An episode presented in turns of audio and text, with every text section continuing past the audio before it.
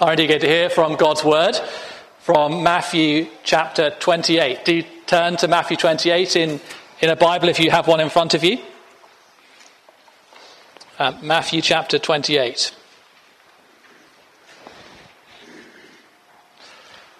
I've just come back from holiday, and before that, I was in um, the Gambia. If you identify the Gambia on the map, well done. My children now can. Um, it's a strange country the, in the west of Africa, um, surrounded by Senegal, and running up the Gambia River. Um, I was there to teach um, the church, a little denomination in Gambia, the Presbyterian Church in Gambia, about evangelism, about sharing the good news of Jesus. I spoke about things from this passage in Matthew chapter 28. And the question might be why go all the way to Gambia a country which is 95% Muslim, um, to teach a church, a denomination composed of about two or three hundred members, um, how to share the good news about Jesus with their friends, their colleagues, their family in many cases. Why bother? And the answer has to be because that is the mission of the church. The Great Commission, which I'll read in a moment, is, is a familiar passage perhaps to many of us. Jesus' final command on earth to his church said literally before his ascension, handing over, as it were, to them, here's what you are to do. It is why I was in Gambia, but I challenge both the brothers and sisters in Gambia, but also myself. It's something I've often misunderstood. So we're going to look at it again and hear God's command to us as his people, his, his commission to us, the mission that we have, and think how he will help us in doing it. Let me read Matthew chapter 28, verses 16 to 20. Now, the eleven disciples went to Galilee, to the mountain to which Jesus had directed them. And when they saw him, they worshipped him, but some doubted. And Jesus came and said to them, All authority in heaven and on earth has been given to me. Go therefore and make disciples of all nations, baptize them in the name of the Father and of the Son and of the Holy Spirit teaching them to observe all that I have commanded you.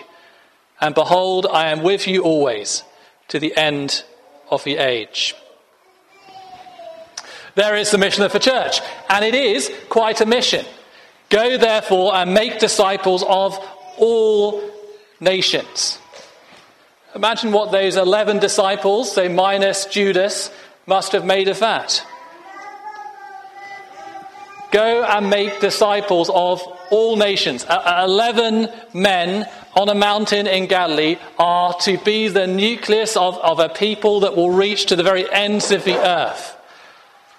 They will bring all nations somehow to, to trust in Christ, to, to be his disciples. It must have seemed impossible.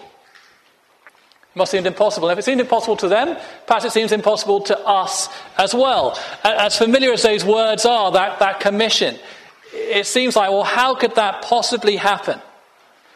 How could all nations come to, to trust in, in the Lord Jesus Christ? How, how could we make disciples from amongst every people and tribe and, and language in the world?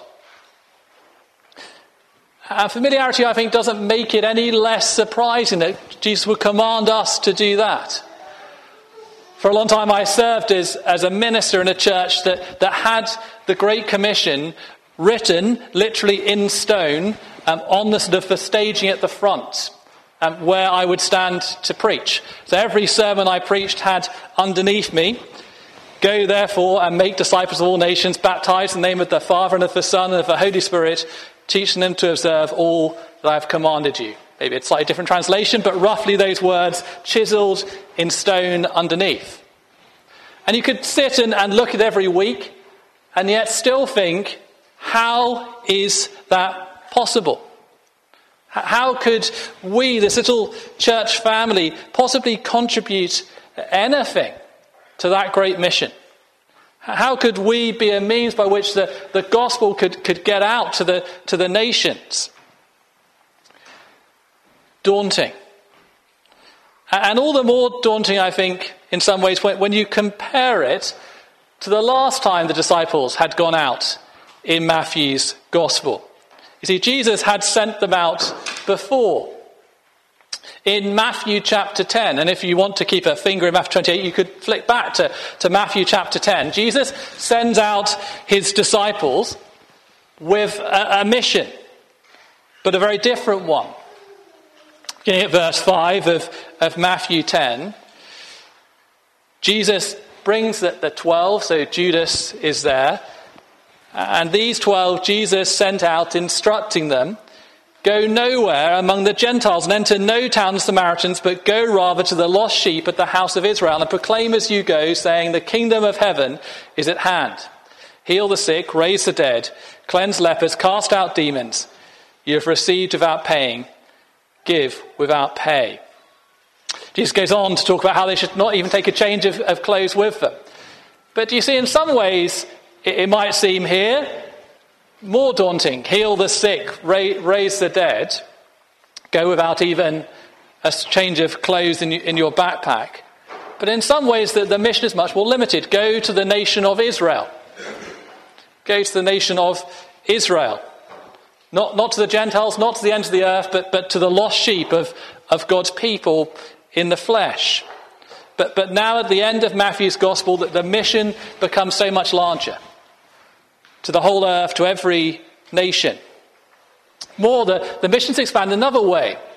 Back, back in Matthew 10, the disciples, the, the church as it were, were to be a kind of a warm up act. They go out and they do signs and they announce that, that the kingdom is at hand, that Jesus is coming. And then at some point, I guess a few weeks down the line, Jesus will appear. They are the, the warm up act for someone who is coming later. But here in Matthew 28, Jesus is not going to come until the end. In some way, the disciples are going to be the, main event. If the kingdom is going to come, it, it won't be because they turn up and announce that something's going to happen, then two weeks later, Jesus will come and make it happen. It is going to happen through them. The target audience is expanded to, to the whole earth, but, but more than that, the, the job they are to do is expanded. Well, it might seem more daunting to perform miracles.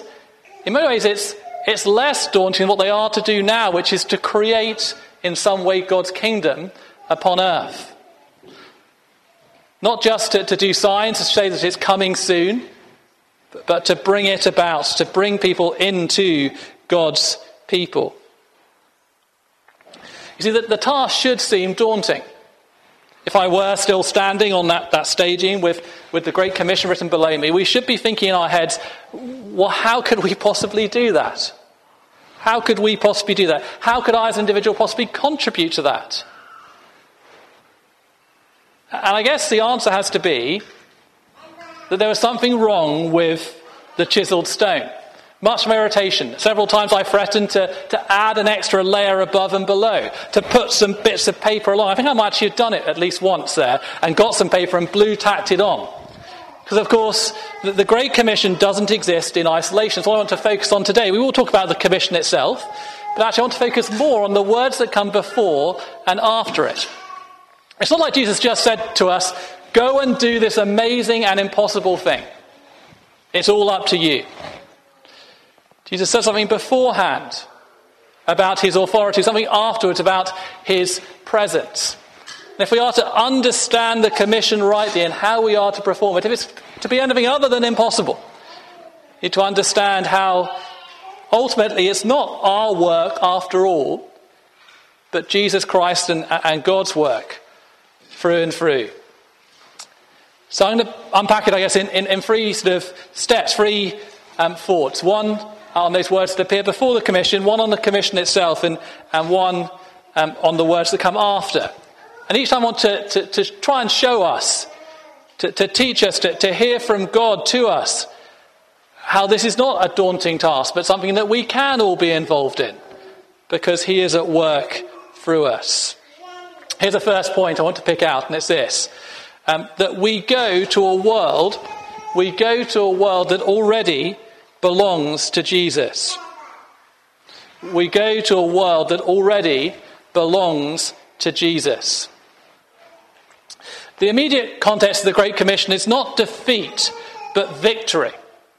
You see, sometimes uh, I mean, we, we, we present that time after Jesus' resurrection, before Pentecost, the time of kind of low ebb. The disciples locked away for, for fear of the Jews. It's all awful.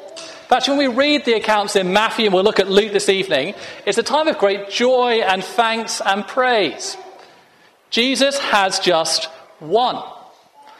There are some there on that mountain who still doubt and do not fall down on their faces and, and, and worship Jesus.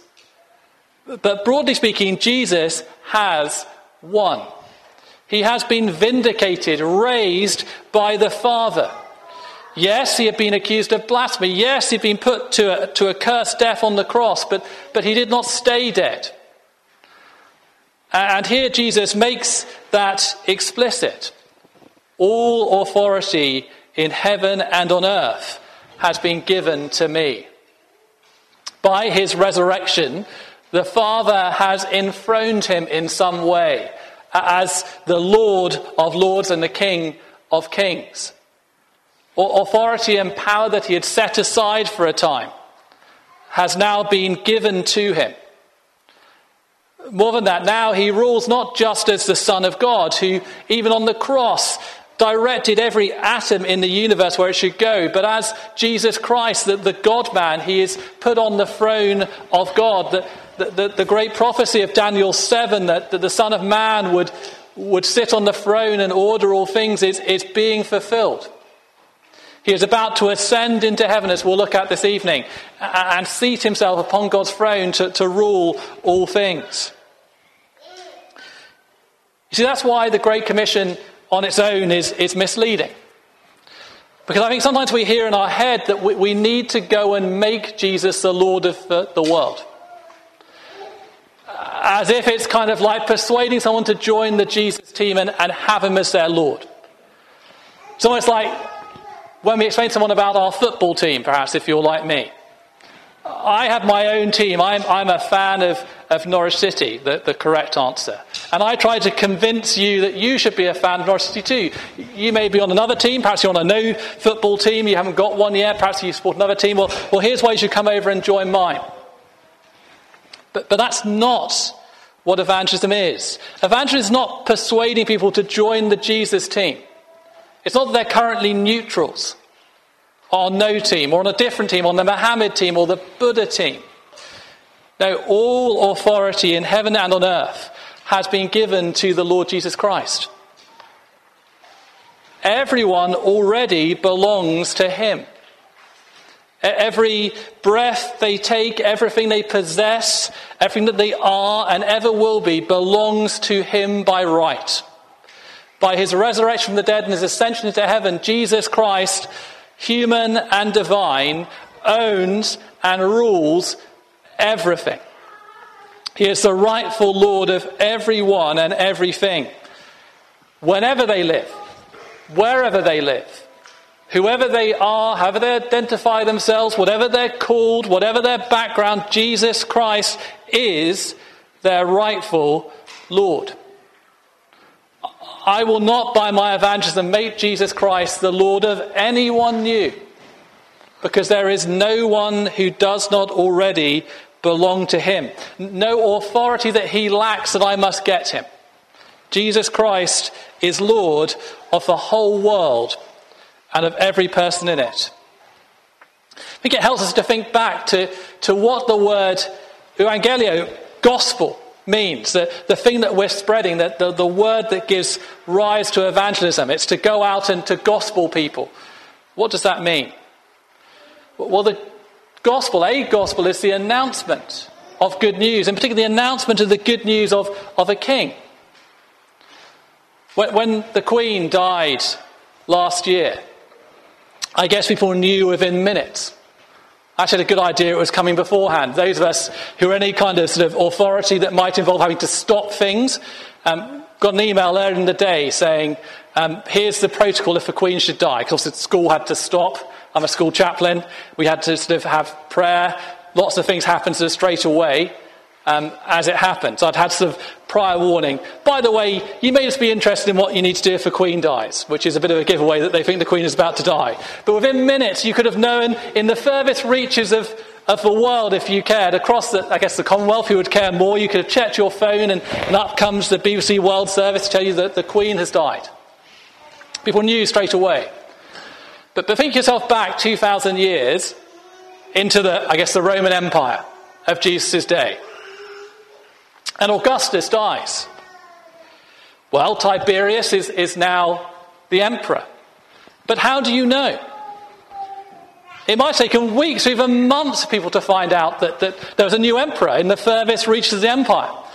There they are, carrying on about their business, using their coins, little pictures of Augustus on them, perhaps even, sadly, saying prayers to Augustus still, making sacrifice in his name, not knowing that he had died weeks ago. Until someone walked into town and said, Augustus is dead.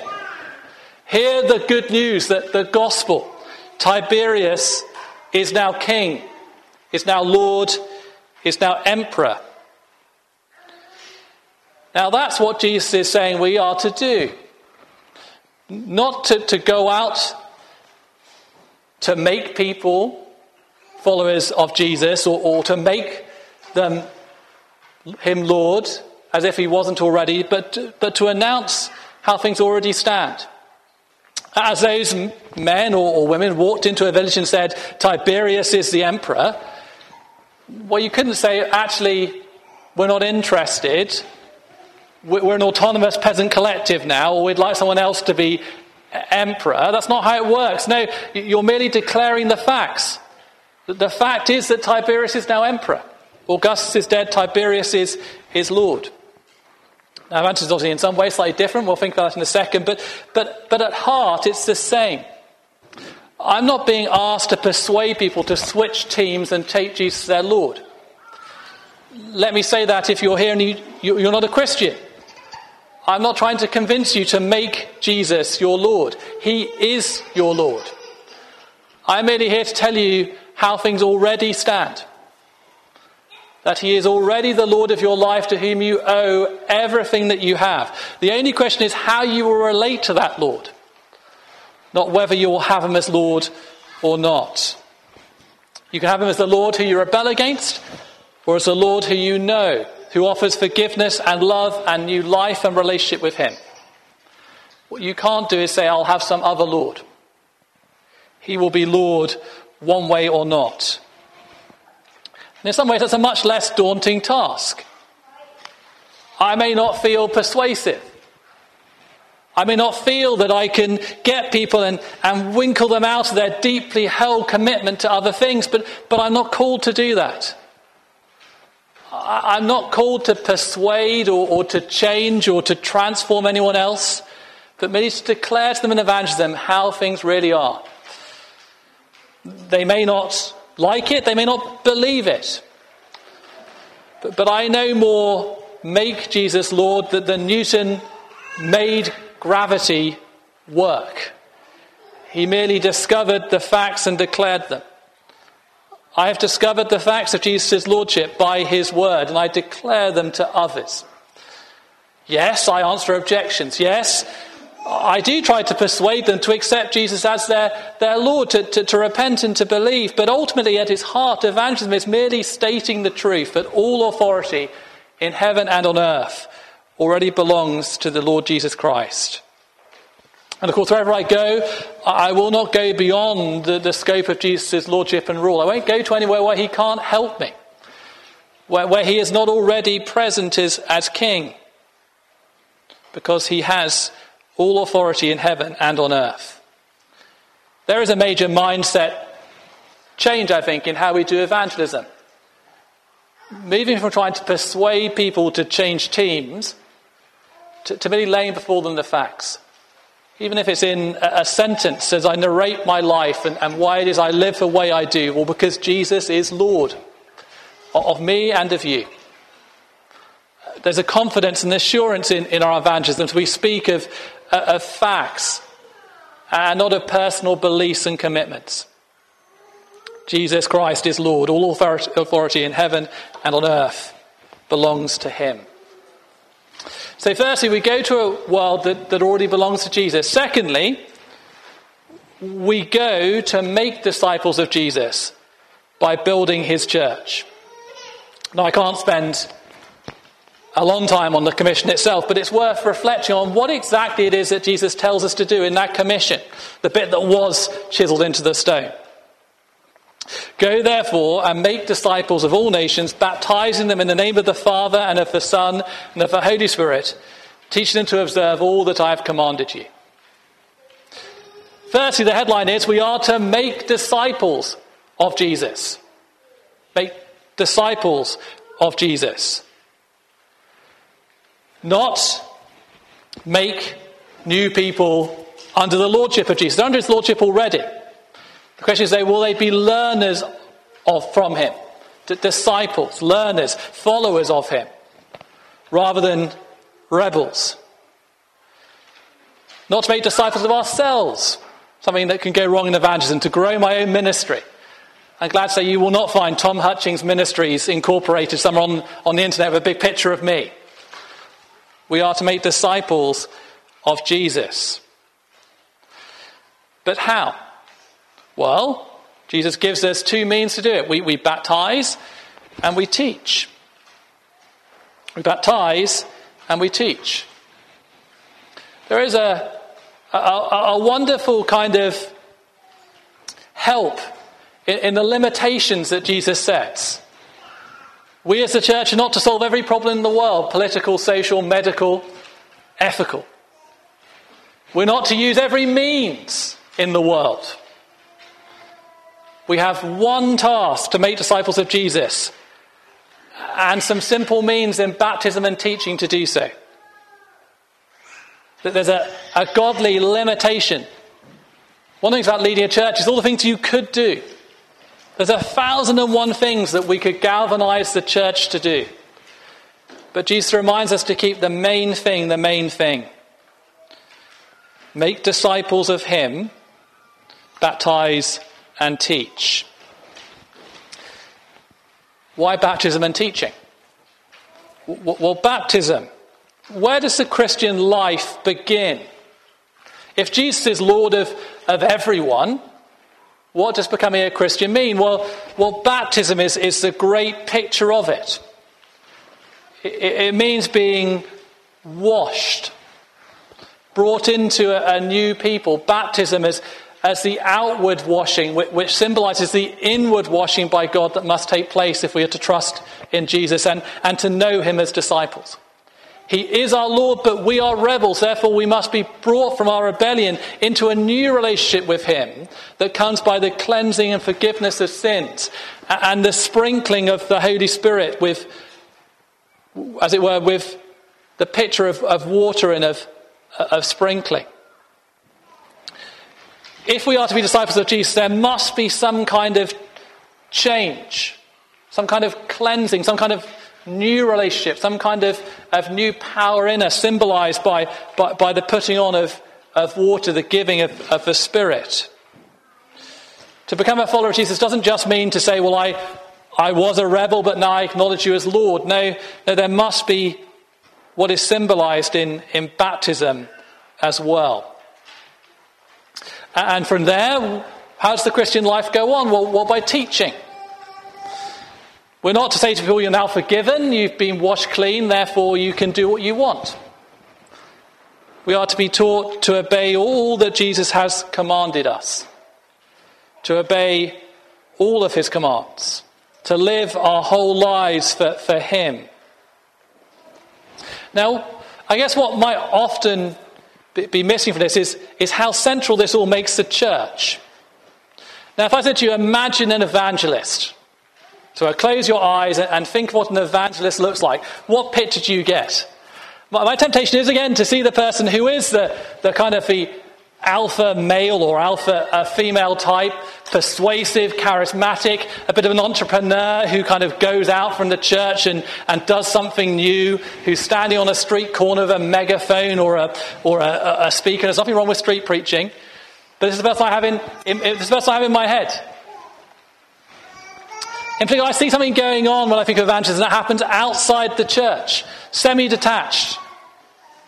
The person who goes out on their own entrepreneurially to do their own thing. But Jesus could not more closely tie evangelism to the church. It begins with baptism. You, you don't, uh, unless you're very strange, baptize yourself, physically speaking. No, no one, as it were, when they became a Christian, got into a swimming pool and said, I baptize myself in the name of the Father and of the Son and the Holy Spirit. It's an act of, of the church. In our tradition as Presbyterians, the officers of the church are those who, who baptize. Because it's an act of the church that brings someone into the church. Again, baptism is something that's done by the church, but it's also it's marking someone as belonging to a new people. As circumcision in the Old Testament say baptism in the new is a sign of new belonging to a new people. It's never a purely individual thing. You are baptized into the people of God, into the church by the church. It's an act of the church. And teaching. Where does teaching happen? Again, there is a sense in which you can teach yourself. But, but here Jesus is talking about the interpersonal teaching that happens, primarily, I think, through the preaching of God's word, Lord's Day by Lord's Day, but also in that one anothering as we encourage one another to, to obey the commands that Jesus has given. Again, it's something that happens in the church. It's an act of the church as we encourage one another as brothers and sisters to obey Christ. And it's also, again, something that, that ends and is aimed towards the, the building up of the church. How many commands in the New Testament are possible if you're on your own? Not many. There are commands to, to love and, and serve God, but most of them are fulfilled by, by loving and serving His people, one another. As we're taught to obey Jesus, we're taught to, to be productive, effective members of the people of God. Do you see the focus here that Jesus is, is giving? That evangelism is, is something that happens uh, it's under his authority. But then it's something that happens through and, and for the church. Not the, the semi detached entrepreneur, but, but, but the work of his people. One of the challenges they faced in, in Gambia is that there are a growing number of, of churches, not all of which teach clearly. And the Presbyterian church in Gambia is tiny, two or three hundred people in a, in a nation of three million. And constantly there's this pressure from other churches to, to get together to, to show that the Muslims that we're a force to be reckoned with so they'll stop burning our churches down and, and beating us. And there's pressure in the church to do, to do that. They were asked recently to, to shut all the churches down on a Lord's Day on a Sunday, all the local churches, and to all go together to, to, a, to a big stadium to, to have a service together. And the minister of the Press Church, Church of Gambia, um, rightly said, no, no, we won't do that. Maybe if you asked us to gather to pray another day, we would do it, but, but we can't do that for a couple of reasons. One, because we don't know who's going to preach and if they'll teach the truth. We, we want our people to hear the truth. But, but two, because we are here to serve the church. We're here to serve the local churches. It, it would be bonkers to, to shut down the church in, in the village where Sunday by Sunday God's praise is being sung and his word is being preached, and people around can, can hear that, to, to go together to try and look impressive before the world in this big gathering. Because we know that God wanted to build his church. If we all as Christians got together and shut ourselves in a stadium, we might be a political threat, I guess, to others. But, but say someone became a Christian, then where do they go? Whose church do they join? Because when Jesus wants us to evangelize, he wants us to evangelize for the church and into the church. To make people disciples by baptizing them into church families, where they will be taught to obey and, and serve him. That's why we make much again of, of church membership, of being part of a local church and serving them, because evangelism is not about making believers who, who will exist one by one out there on their own, but about adding to the number of God's people. Read, read through Acts and see how again and again uh, are interspersed the, the note that the Word of God was expanding and, and the note that the churches, not just the church, but the churches were, were expanding. Evangelism is something that happens through and, and for the church. That's how people are brought to be disciples of Jesus. There's then the commission. Go and make disciples of Jesus by building, as it were, his church. Not solving every problem, not winning the political battle, not being a force to be reckoned with, but by the ordinary means that God has provided through the work of local churches, building up the people of God. Isn't it encouraging that's something that's inherently collective that we don't do on our own? It's not the, the, the, lone evangelist with the, the billboard with their picture on it, but something that's done by completely ordinary local churches. Said to the, to the church in Gambia as they looked maybe at their small size and, and slow ish growth. The, the early church from this time, as 11 people stood on a mountain, till about 312, by which point, a few hundred years later, over half the Roman Empire was composed of Christians, grew at about 4% per year. About 4% per year, which mostly be accounted for, I guess, in, in children being born. But in 4% per year, they, they took over the Roman Empire, as it were to the extent that Constantine was kind of forced to become a Christian to, to deal with these huge number of people who have become Christians over the last couple of centuries. Despite persecution, despite every obstacle and opposition, the church merely grew about 3 or 4% a year. That was enough. That was enough.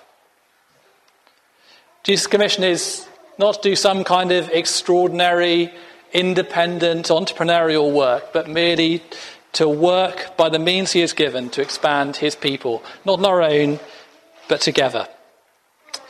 Thirdly and finally, and, and briefly, we go in the power of Jesus. We've seen that we go to a world that already belongs to Jesus. We see that we go to, to make disciples and build his church. Finally, we go in his power. We go in his power. Throughout the whole of the Great Commission, Jesus is the one who is emphasized.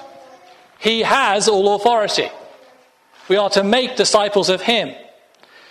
And finally, he says, Behold, I am with you always to the end of the age. Remember all the way back in Matthew chapter 10, when Jesus sent out the disciples before, he said, Go and be, as it were, a warm up act. Tell them that I am coming later. In the Great Commission, we don't do that. And it might seem like a bit of a letdown. At least as the disciples went out in Matthew 10, they, they knew that how people responded to them would, I, I guess, define how they would respond to Jesus. But more than that, they knew that Jesus would come and sort out all the mess. They made a kind of a hash of, of announcing the good news of Jesus. Well, in a couple of weeks' time, Jesus would come and do it properly. Although Jesus doesn't quite give them that get out clause, says, if they reject you, I won't go there. But, but broadly speaking, they can think, well, look, it doesn't all in some sense hang on me. I can trust that Jesus is, is going to come and, and do it later. And that can make the Great Commission seem daunting because now it is on us. We, we aren't the warm pact. It's, it, there's not cavalry, as were, coming over the hill. Remember uh, uh, a, a brother from Australia, where the church was growing, came and said, There's no cavalry coming. There's no, there's no cavalry coming over the hill, not, not human cavalry, let alone Jesus. Don't think that if we don't do evangelism, someone else will come and, and bail us out. That might seem daunting, but actually, in, it would be to miss the point here. You see, it, it's not bad news, it's, it's good news, because actually, what's, what's happening is not really that we, we, we now lack Jesus coming, it's that he comes with us. It's not like it was disciples in Matthew 10 where they're saying, Look, Jesus will come in two weeks, and he did. It's that as we go and we announce that Jesus is Lord, as we baptize and teach, Jesus Christ is with us. He is with us to the very end of the age.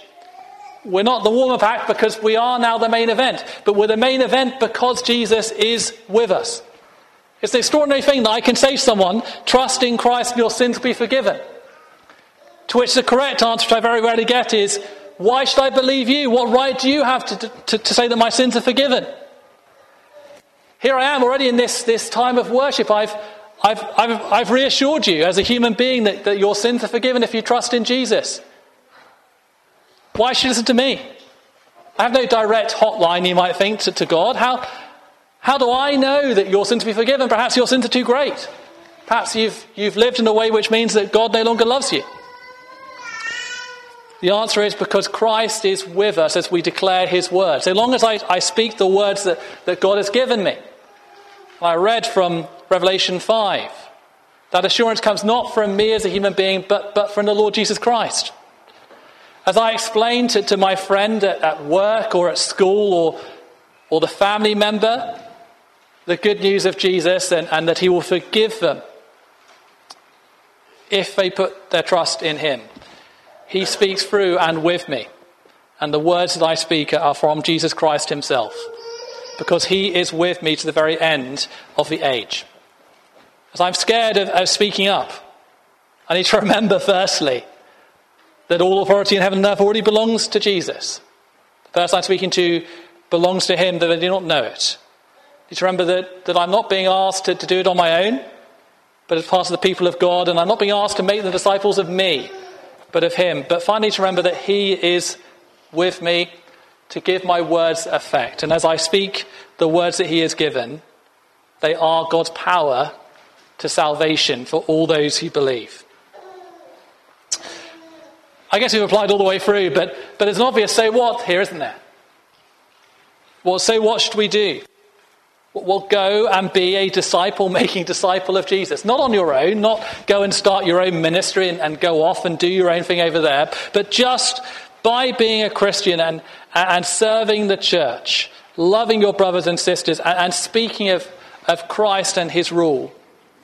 Be, be the means by which Christ's rule in the church is expanded. Yes, pray for, support the, the work of, of mission overseas. Do support the work of the, the church in, in Gambia and elsewhere? They are reliant on, on, on the support and help of, of brothers and sisters around the world. But, but also, let's get stuck into the mission on our doorstep because the cavalry is not coming. It's not coming from Gambia. They need our help, not vice versa, humanly speaking. It's also not going to come in some extraordinary way from, from Jesus in two weeks' time, but, but rather as we speak this week to our colleagues and friends, our family members who do not know Christ, we are the means by which Christ will speak to them and make them his disciples. Let's pray now that Christ would help us to do that and that his rule would, would be seen more and more as people turn and, and bend the knee and become his disciples. Let's pray. Lord Jesus, we praise you and thank you for your rule, your authority given to you by the Father, and that you have called us by baptism and teaching to be your disciples. That you are present with us as we go about the work that you have given us of, of going out intentionally to tell others of your Lordship. Would you keep the promise you have made to be present with us and to give our words effect? As a church, a, a local church, as a denomination, as, as your church around the world, would you increase our number as more become your disciples? Amen.